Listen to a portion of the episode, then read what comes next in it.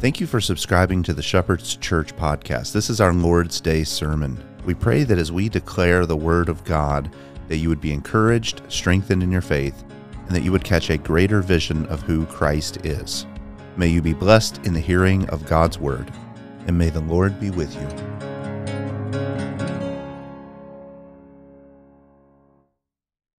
Our Old Covenant reading comes from Deuteronomy 10 12 through 22, the Word of the Lord. And now, Israel, what does the Lord your God require of you?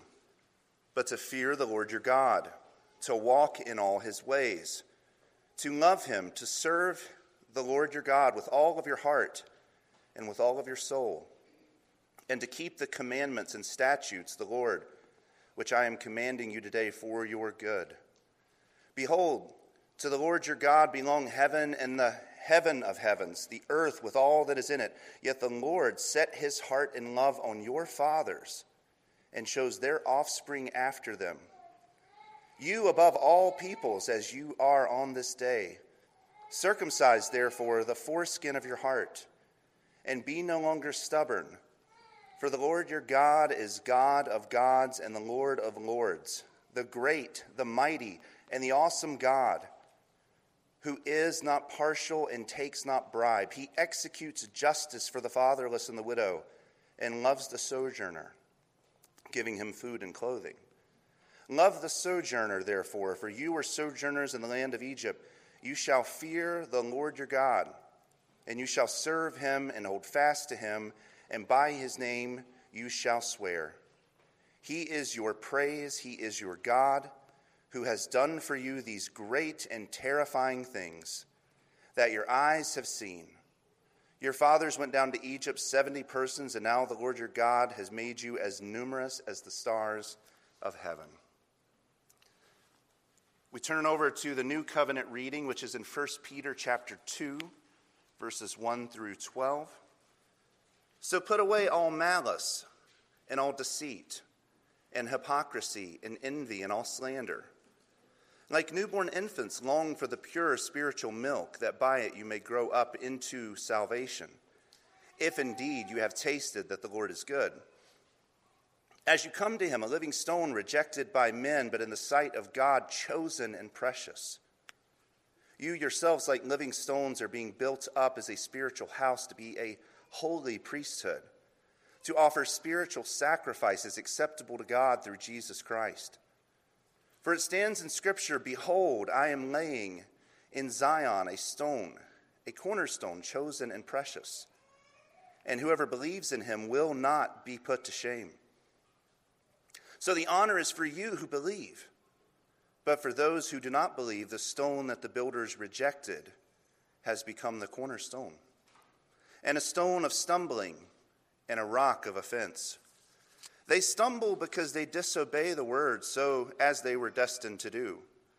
But you are a chosen race, a royal priesthood, a holy nation, a people for his own possession, so that you may proclaim the excellencies of him who called you out of darkness into his marvelous light.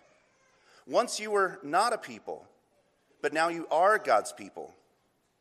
Once you had not received mercy, but now you have received mercy. Beloved, I urge you, as sojourners and exiles, to abstain from the passions of the flesh, which wage war against your soul. Keep your conduct among the Gentiles honorable, so that when they speak against you as evildoers, they may see your good deeds and glorify God on the day of visitation. The word of the Lord. Well, I begin with just saying what a pleasure it is to be with you this morning. What a pleasure it is for the Shepherd's Church and for Merrimack Valley Presbyterian Church to be under the same roof. One church, one Lord, one body together. What a microcosm of heaven this is. One church gathered around the throne singing the praises of their King. Now, my name is Kendall. Kendall Langford. I'm one of the pastors at the Shepherd's Church and I'm so thankful to be with you. Now, maybe I give a little bit of a rough introduction on who we are. We're a three year old church, we're a baby as a church. We were planted in 2019 in the fall of that year, And then after I fell off of a house, I, I made it okay. Then after lockdowns and after everything else, I thought pastoral ministry was going to improve. I thought it was going to get easier. I thought the struggles were over. And in a sense, they were. We, we got a new building, which we're so thankful for. We tripled in size in our very our second Easter service. Our budget was healthier than it had ever been. We were declaring the Word of God with, with passion, conviction, and vigor. We were gaining stability as a brand new church that was it far outpaced even our age. And then, I will say at that point, we were Reformed Baptist. I'll still preach like a Baptist if that's okay. But as many of you know, God's ways are not our ways, and His thoughts are not our thoughts. And in 2021, I hit a bit of a crossroads. I was 37 years old at the time. Many had traversed this path much younger than I. You can't teach an old dog new tricks, or at least not quickly. And as I sat after a series on covenant theology, with my Bible open, O. Palmer Robertson at my side, just finished the case for covenant baptism, I realized that I was one of you. I was a Paedo Baptist. And I had no idea what to do with that. So I did what any reasonable person would do I went on the OPC website. and I hit the submit an inquiry or, or whatever it was and ask a theological question. Somehow I was directed to Dr. Greg Reynolds, and then eventually I got to your beloved pastor, and he called me. First, he emailed me, but then he called me after he got home from vacation just to tell me I wasn't crazy and that he understood what I was going through. David has been sort of like an Aquila for me, taking me aside and teaching me like a young Apollos deeper truth of the word. He's been there to help me in so many different ways. Right away, he offered to help us with a baptism conference so that our people also wouldn't believe that we were crazy. He invited me into a monthly prayer fellowship with other Reformed believers. He welcomed me and my family. He taught me across the table on, under many breakfasts. He taught me things that I had never heard before. He introduced me to Silas, who's become one of my dear friends in the ministry. David and this church is something that I'm so thankful for. Maybe I haven't been able to meet all of you yet, but I'm thankful for this church because this church was there and helped our church when we were in a moment where I didn't actually know whether what was up or down. Today, now we're at the end of a series. So you catch the end of the series. You catch the finale if you're not at the Shepherd's Church. This is part 12 of a 12 part series on what is the church.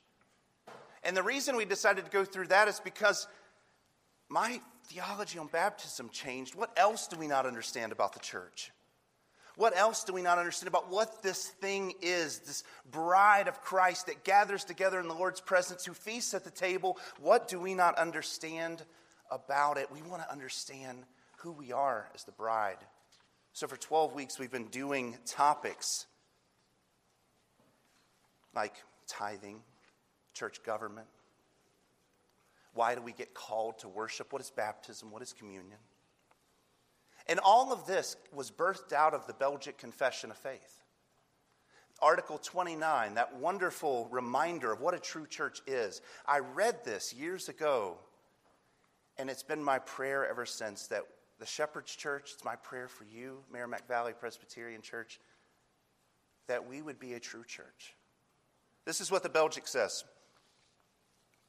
The marks by which the true church is known are these if the pure doctrine of the gospel is preached therein, if it maintains the pure administration of the sacraments as instituted by Christ, if church discipline is exercised in chastening of sin, in short, if all things are managed according to the pure word of God, all things contrary thereto rejected, and Jesus Christ as acknowledged as the only head of the church, Hereby the true church may certainly be known, for which no man has a right to separate himself. which I think is probably the most beautiful line in that passage. Today, we're going to be closing out on what is a true church, and we're going to be given a summary of that, which, if you're at the Shepherd's Church, you understand that usually means about 11 or 12 point sermon. I will do my best today, but we have to cover what is a true church. And we're going to be in the book of 1 Peter, chapter 2. We read this passage a moment ago. I'd like to read it to you again, just to remind us of what a church is. So put away all malice and all deceit and hypocrisy and envy and all slander. Like newborn infants, long for the pure spiritual milk, that by it you may grow up into your salvation. If indeed you have tasted that the Lord is good, and you come to him, a living stone rejected by men, but in the sight of God, chosen and precious. You yourself, like living stones, are being built up as a spiritual house to be a holy priesthood to offer spiritual sacrifices acceptable to God through Jesus Christ. For it stands in Scripture Behold, I am laying a stone, or in Zion a stone, a cornerstone chosen and precious, and whoever believes in him will not be put to shame. So the honor is for you who believe.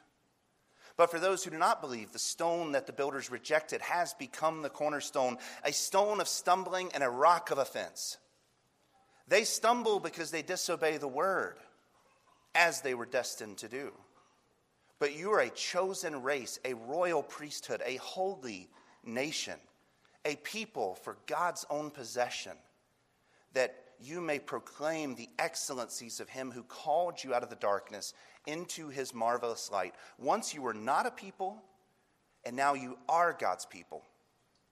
Once you had not received mercy, but now you have received mercy. Beloved, I urge you as sojourners and exiles to abstain from the passions of the flesh, which wage war against the soul, and keep your conduct among the Gentiles honorable, so that when they speak against you as evildoers, they may see your good deeds and glorify God on the day of visitation. Let us pray. Lord Jesus, we beseech you this morning we beg and plead with you that we, these two congregations that are here this morning, would be true churches. Lord, we live in a world full of counterfeits, full of false expressions of faith. Lord, we live in a time where preaching scratches the itching ear, where the sacraments are watered down if abandoned, if not abandoned altogether, and church discipline is as foreign to us as anything you could imagine. Lord, we pray that these two congregations would not only be true churches, but Lord, that you would sustain us by the power of your Spirit, that you would keep us, that you would hold us, that you would keep our lampstands burning brightly in this crooked and perverted generation that we have been called to. Lord, would you allow fruit to come out of these two churches that far exceeds what we could ask or imagine? Lord, we pray that by the movement of your Spirit, that thousands, if not ten thousands, and hundreds of thousands of people would come to bow the knee to our Lord and Savior Jesus Christ. That they would see the good works that these two churches are engaged in, and as Peter says, that they would glorify God before that great day of visitation comes. Lord, we ask that you be with us and you write the word on our heart, and it's in Jesus' name we pray. Amen.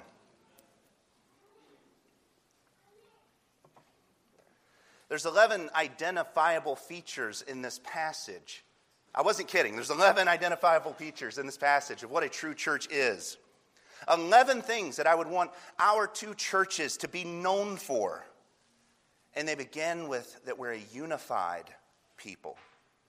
A unified people. 1 Peter 2 1. So put away all malice and all deceit and all hypocrisy and all envy and all slander. What Peter, and by extension the Holy Spirit, is calling us to is unity. To put away slander, malice, wickedness, and things that bring disunity upon the church.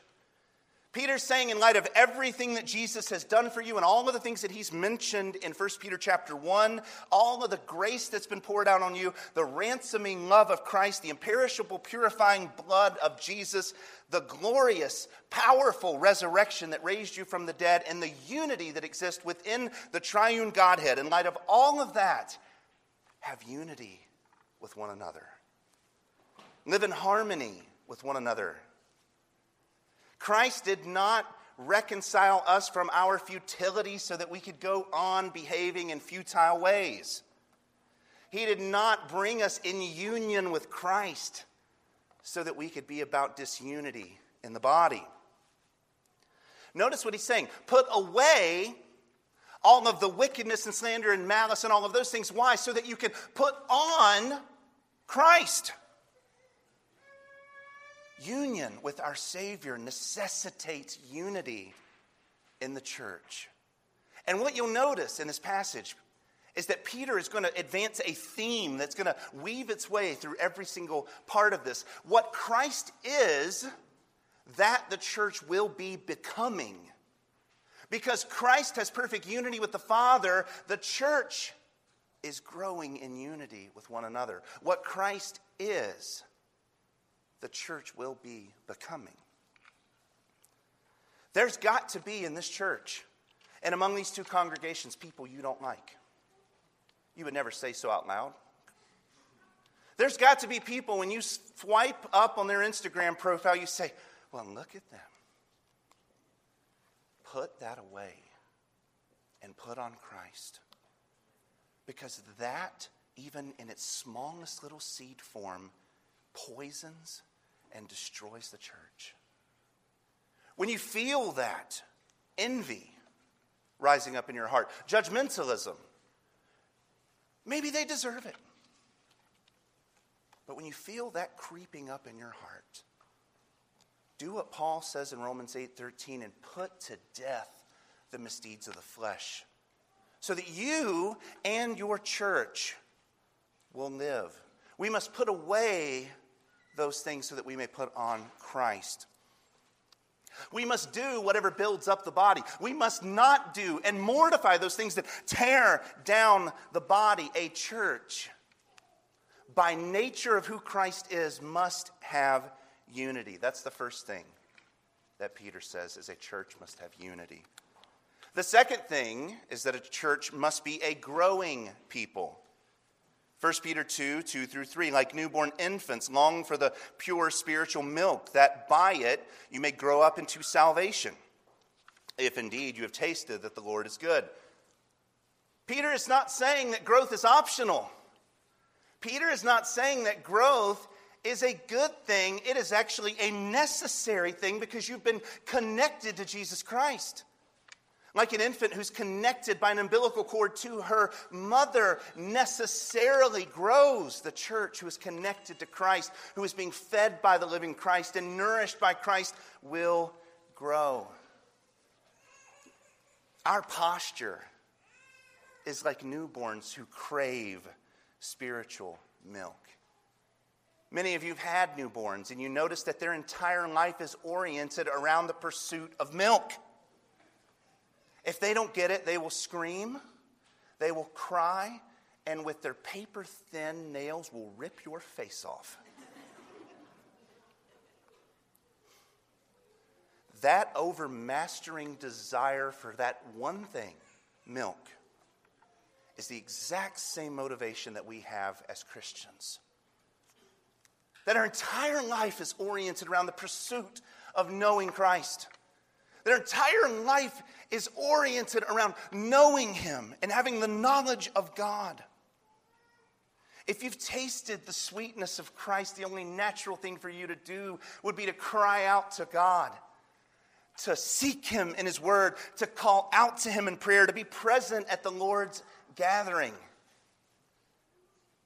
to be fixated on the pure spiritual food, the bread and the wine that he gives us at his table. Infants aren't worried about the stock market.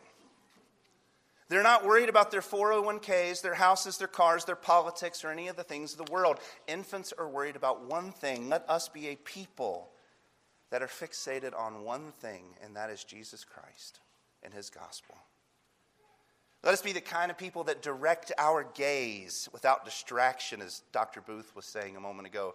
Let us be a people who fixate our minds upon the gospel. Let us be people with every faculty of our mind and every faculty of our reason be given over to the knowledge of God. Just because you've memorized a catechism and just because you made it out of Leviticus in your Bible reading plan is not enough we have to die to a finish line mentality. That we've arrived somehow. I've read the Bible through this year. Now what? Do it again. I've memorized the Westminster. Now what? Go to the larger. Read the Puritans. Grab a systematic theology. Go talk to David Booth. He's a living systematic theology.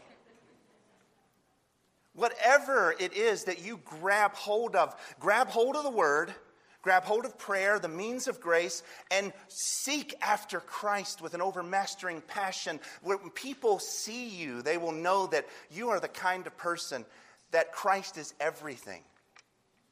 Just like we don't even have to question that an infant wants their milk, no one has to question that you want Christ above all else.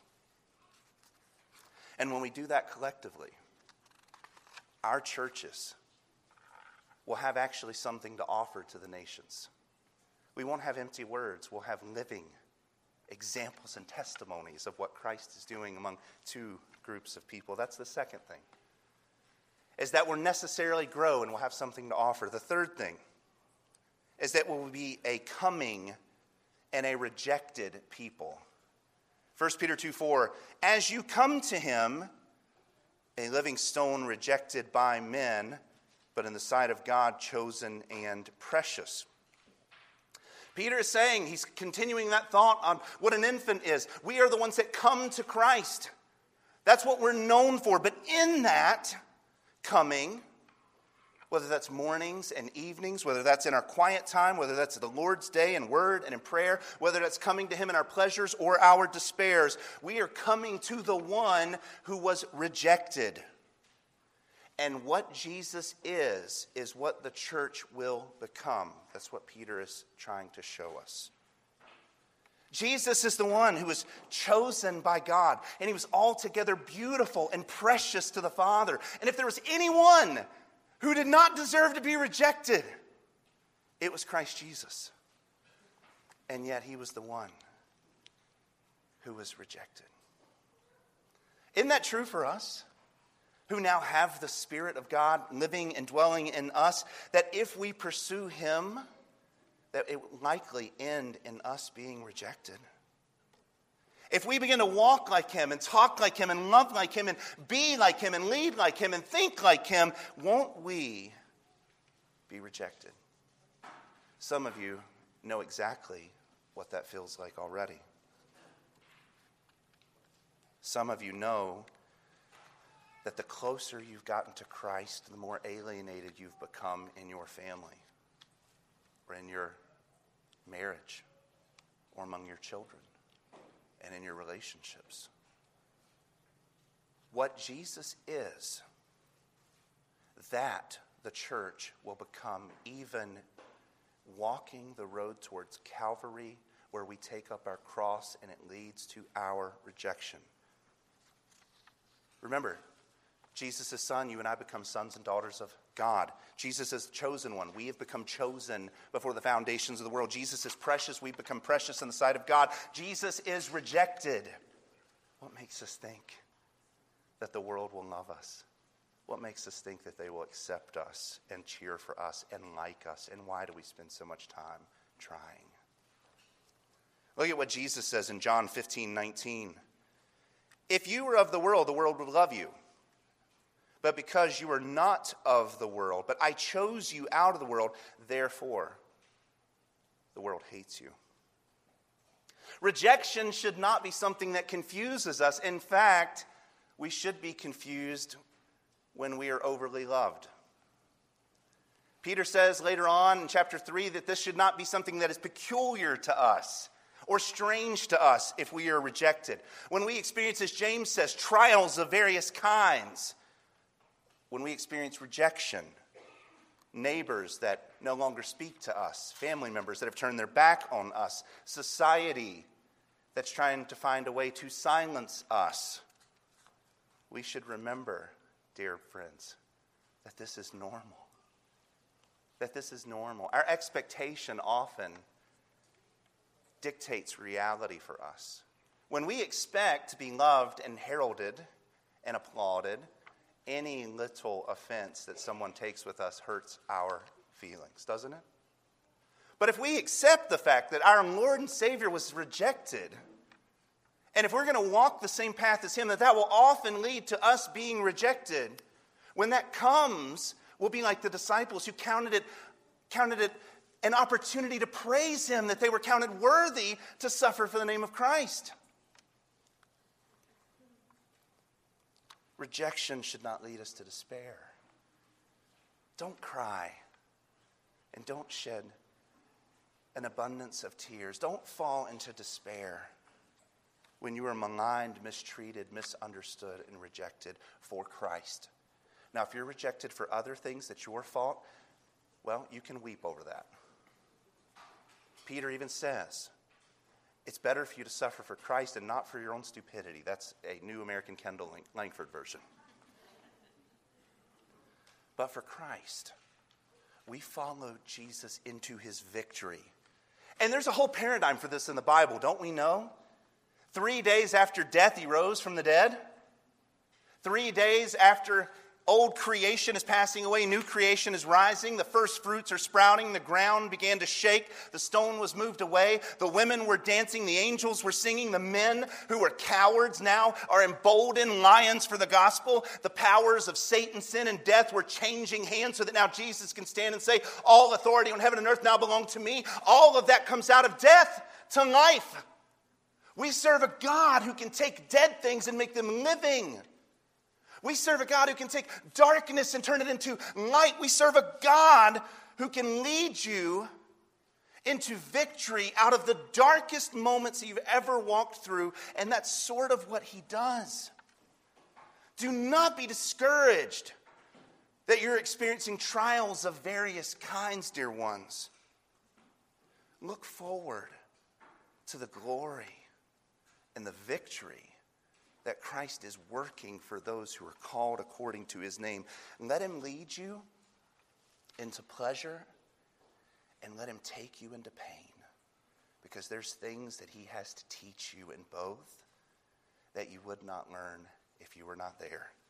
Let him fill your heart with his acceptance of you so that when you walk through the rejection of the world, it does not afflict you any longer.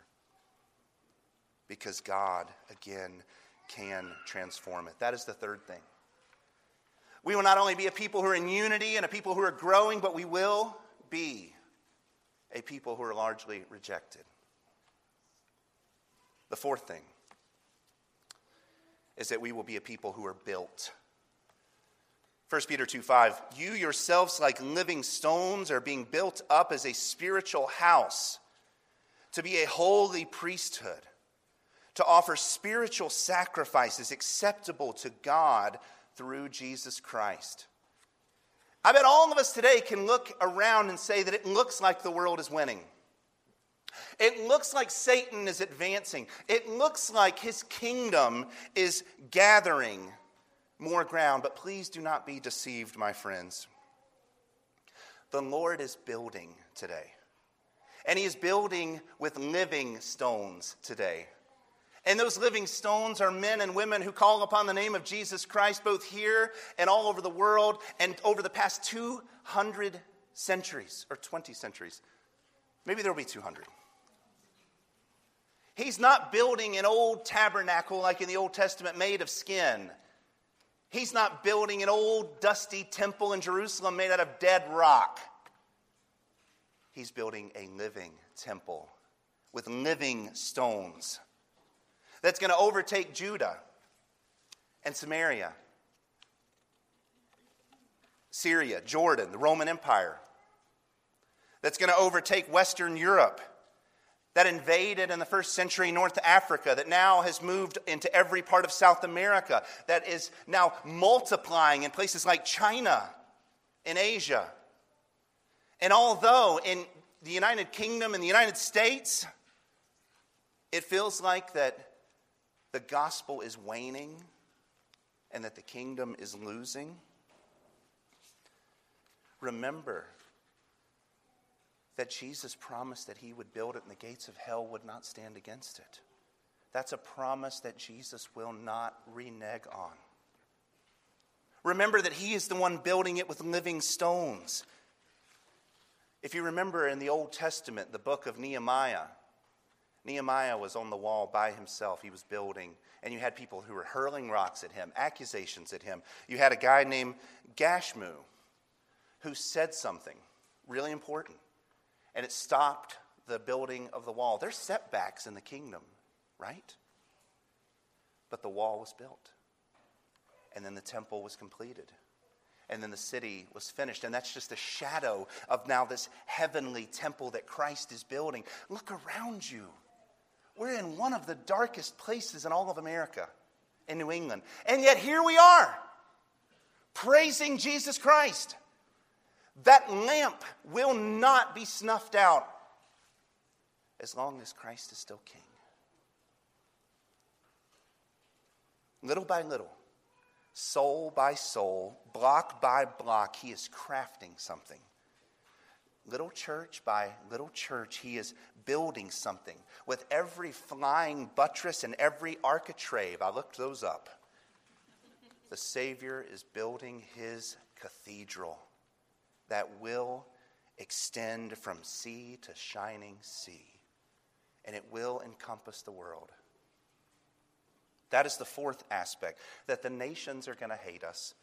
Politicians are going to placate us. Families are going to be estranged from us. But Christ Jesus is building something that will never be destroyed and that will last forever. The fifth aspect of what the people of God is is that we're unashamed. We're an unashamed kind of people. Verse 6 for it stands in Scripture Behold, I am laying in Zion a stone, a cornerstone, chosen and precious, and whoever believes in him will not be put to shame. The results of Christ building in your life and the results of Christ building in faithful churches is that you will not be ashamed. Remember, the passage is telling us whatever Christ has, therefore the church will grow in. We'll grow in unity because that's true of Christ. We will be rejected because that's true of Christ. We're chosen and precious because that's true of Christ. We will also have his honor because on the cross he took our shame. On the cross, he took all that was dead in us all the shame, all the guilt, all the pain, all the blights, all the spots, all the wrinkles. And He gave us His righteousness. And He gave us His holiness. And He gave us His honor. So that now we are an honorable people. No longer under the guilt of shame and sin. Able now to step out into the light as new creations. It's easy to sometimes feel like a doormat in the shadows because your sin is afflicting you. It's easy to give into the shame that that thing that you've prayed for a million times still is not going away. That sin that embarrasses you. That addiction that's gripping you. That attitude that you just naturally speak at a moment's notice, and afterwards you're like, I did it again.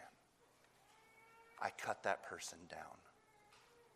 All those things that bring us shame, that bring us guilt, have been crucified on the cross of Jesus Christ, and they're not yours to carry. You lay them down and you stand up in the victory of Jesus and you thank Him for His gospel because you cannot be condemned. You cannot be forsaken. You cannot be ashamed. You cannot be guilty. If you remember Romans 8 1, there is therefore now no condemnation for those who are in Christ. That stone was laid for you in Zion, and you will never, ever be put to shame. Amen? That's the fifth aspect. The sixth is that we will be an offensive people. Romans 2, 7, or sorry, 1 Peter 2, 7 through 8. So the honor is for you who believe. That's ours. But for those who do not believe, the stone that the builders rejected has become the cornerstone and a stone of stumbling and a rock of offense.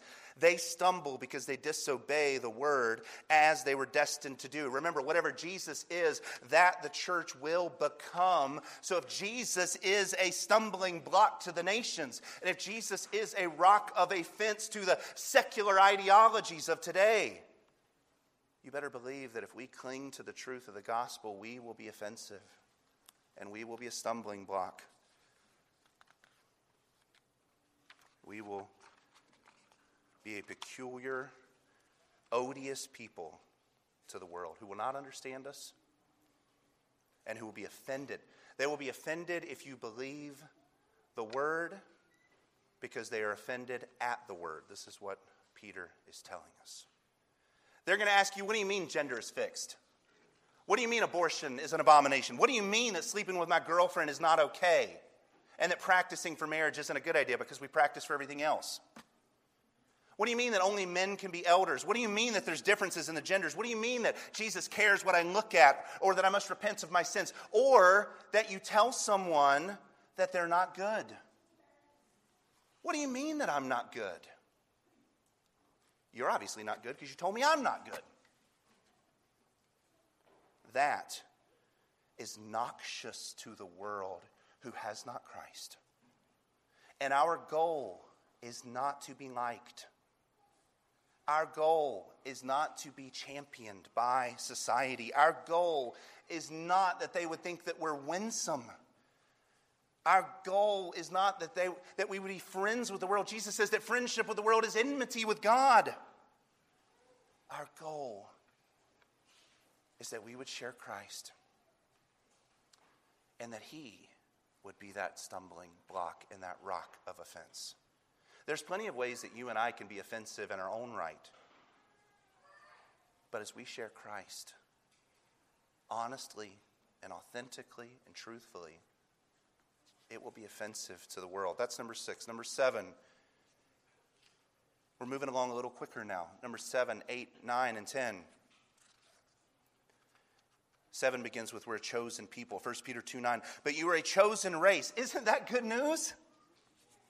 That your poor decision making didn't keep you out? That your race and gender and every other immutable characteristic that the intersectional crowd would want to subdivide you up into doesn't keep you out? You're a child of God by calling. It is His power at work in you. It is his good pleasure. It is His choice. It's irrevocable. And it gets even better than that. Number eight, we're a royal people. We're not just a chosen people. We're not just slaves, although what an unimaginable grace that would be that we went from death to life and then to slaves of Christ, the greatest master, most loving man that's ever lived. What a grace that would be. But he makes us a royal people. What grace it would have been if he pulled us out of the tomb and allowed us to live outside of the castle, but he's brought us in. He's made us royal people. Whatever Christ is, that we are becoming. Christ is royal. That's why when He saves us, He dons us with His royal robes. You're not a part of a dysfunctional monarchy like in Britain. You're not involved in a tyrannical autocracy like in North Korea. You are a family member of the King of Kings. You are a prince and princess, ambassador, lord, lady, duke, and duchess in the kingdom of God. Don't let that not shock you? You were dead, and now you sit at the court with Christ. This would be like a king of Florin being made king over Guilder for all my Princess Bride fans. This would be like a Duke fan marrying a UNC fan. I'm from North Carolina. So be like David Booth coming in with a Jets jersey on. This would be like a neo Nazi being appointed to prime minister of Israel. These sound like hyperbolic statements, but they actually don't go far enough. You and I had earned the deepest wrath. We were enemies of God. And yet, because of his exceeding love for us, we've been raised to life. We've been called his friends. We've been made his family. We've been made his bride. And that bride now has a crown to rule as queen. That's who you are as a part of the church of Christ, which means that there are no insignificant people in the kingdom. From the tallest to the smallest, from the widest to the thinnest, from the smartest and most erudite to, to the most not that which is me saying sentences like that. you are significant if you are in Christ. Do you know that? Do you know that? That you are significant because He's significant. You are precious because He is precious. Will you even give yourself permission to believe that this morning? I don't care what you've done. I don't care what you've said. I don't care what you have, what sins you've stockpiled. If you're in Jesus Christ, you're significant in His gospel and in His love and in His grace. Believe that and accept that. I want you to look around you. Christ owns all of this. North Andover belongs to Him. Chelmsford, Massachusetts belongs to Him. Massachusetts, as dark, it is, as dark as it is, is His. The United States, the world, belongs to Christ. And if you're the bride, that means that now it belongs to you. You are not insignificant people, and you're not doormats for society. This area around you will be an area where the knowledge of God blankets it like the waters cover the sea. It hasn't happened yet. But do not lose hope and do not doubt. And do not adopt a mentality that we exist to lose. Christ is winning and building, and the kingdom will be his. That's number eight. Number nine, we're a holy people. 1 Peter 2 9, you're a chosen race, a royal priesthood, and a holy nation. In this passage, that tells us two things. It tells us who we are we're a holy nation. That means that our identity does not come from the United States of America because we belong to the kingdom of the risen Christ, his celestial kingdom that lives forever. But it also tells us what we are. We're a holy people, a purified people, a distinct people, a peculiar people, yes. If you don't believe that, look around. He says that he will use the foolish things of this world to shame the wise. We're it. But we're holy because of Christ. That means our men must look different than the world.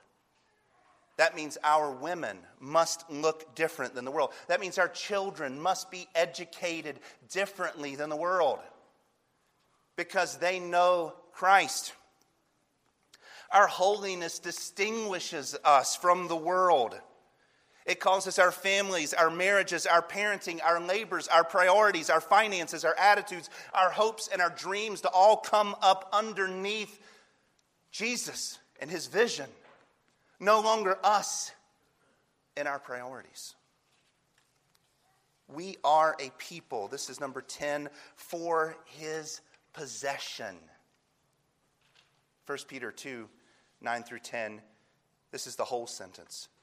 But you are a chosen race, a royal priesthood, a holy nation, a people for his own possession. Once you were not a people, but now you are God's people.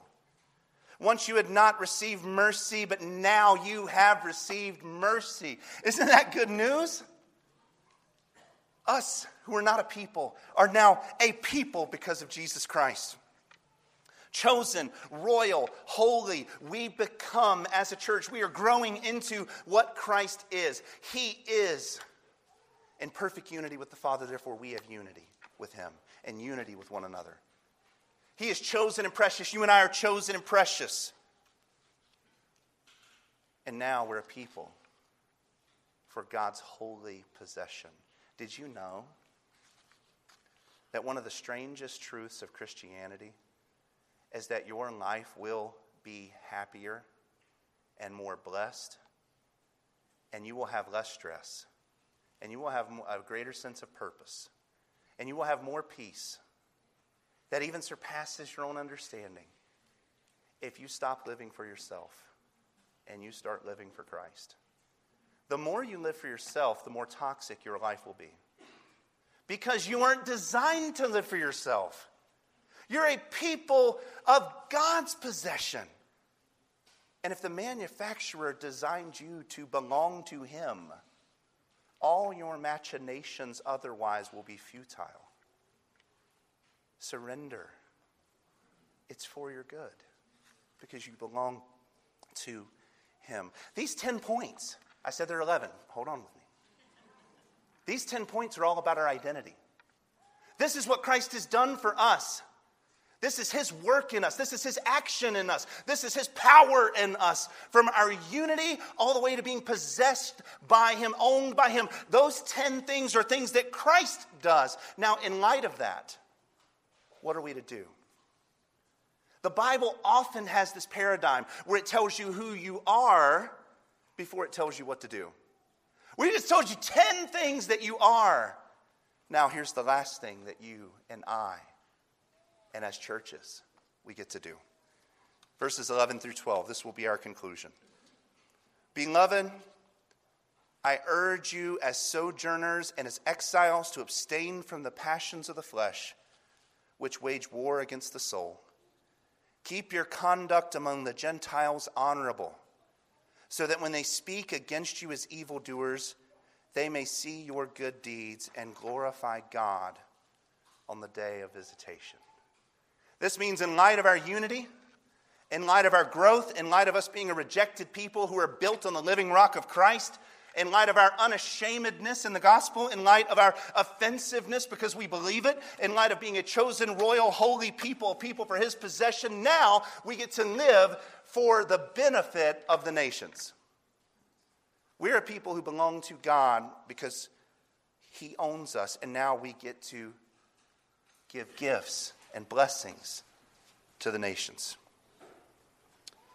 Beloved, my prayer for you this morning is that you would live publicly for Christ. My prayer for Merrimack Valley Presbyterian Church is that you would live publicly, poignantly, powerfully, provocatively for Christ.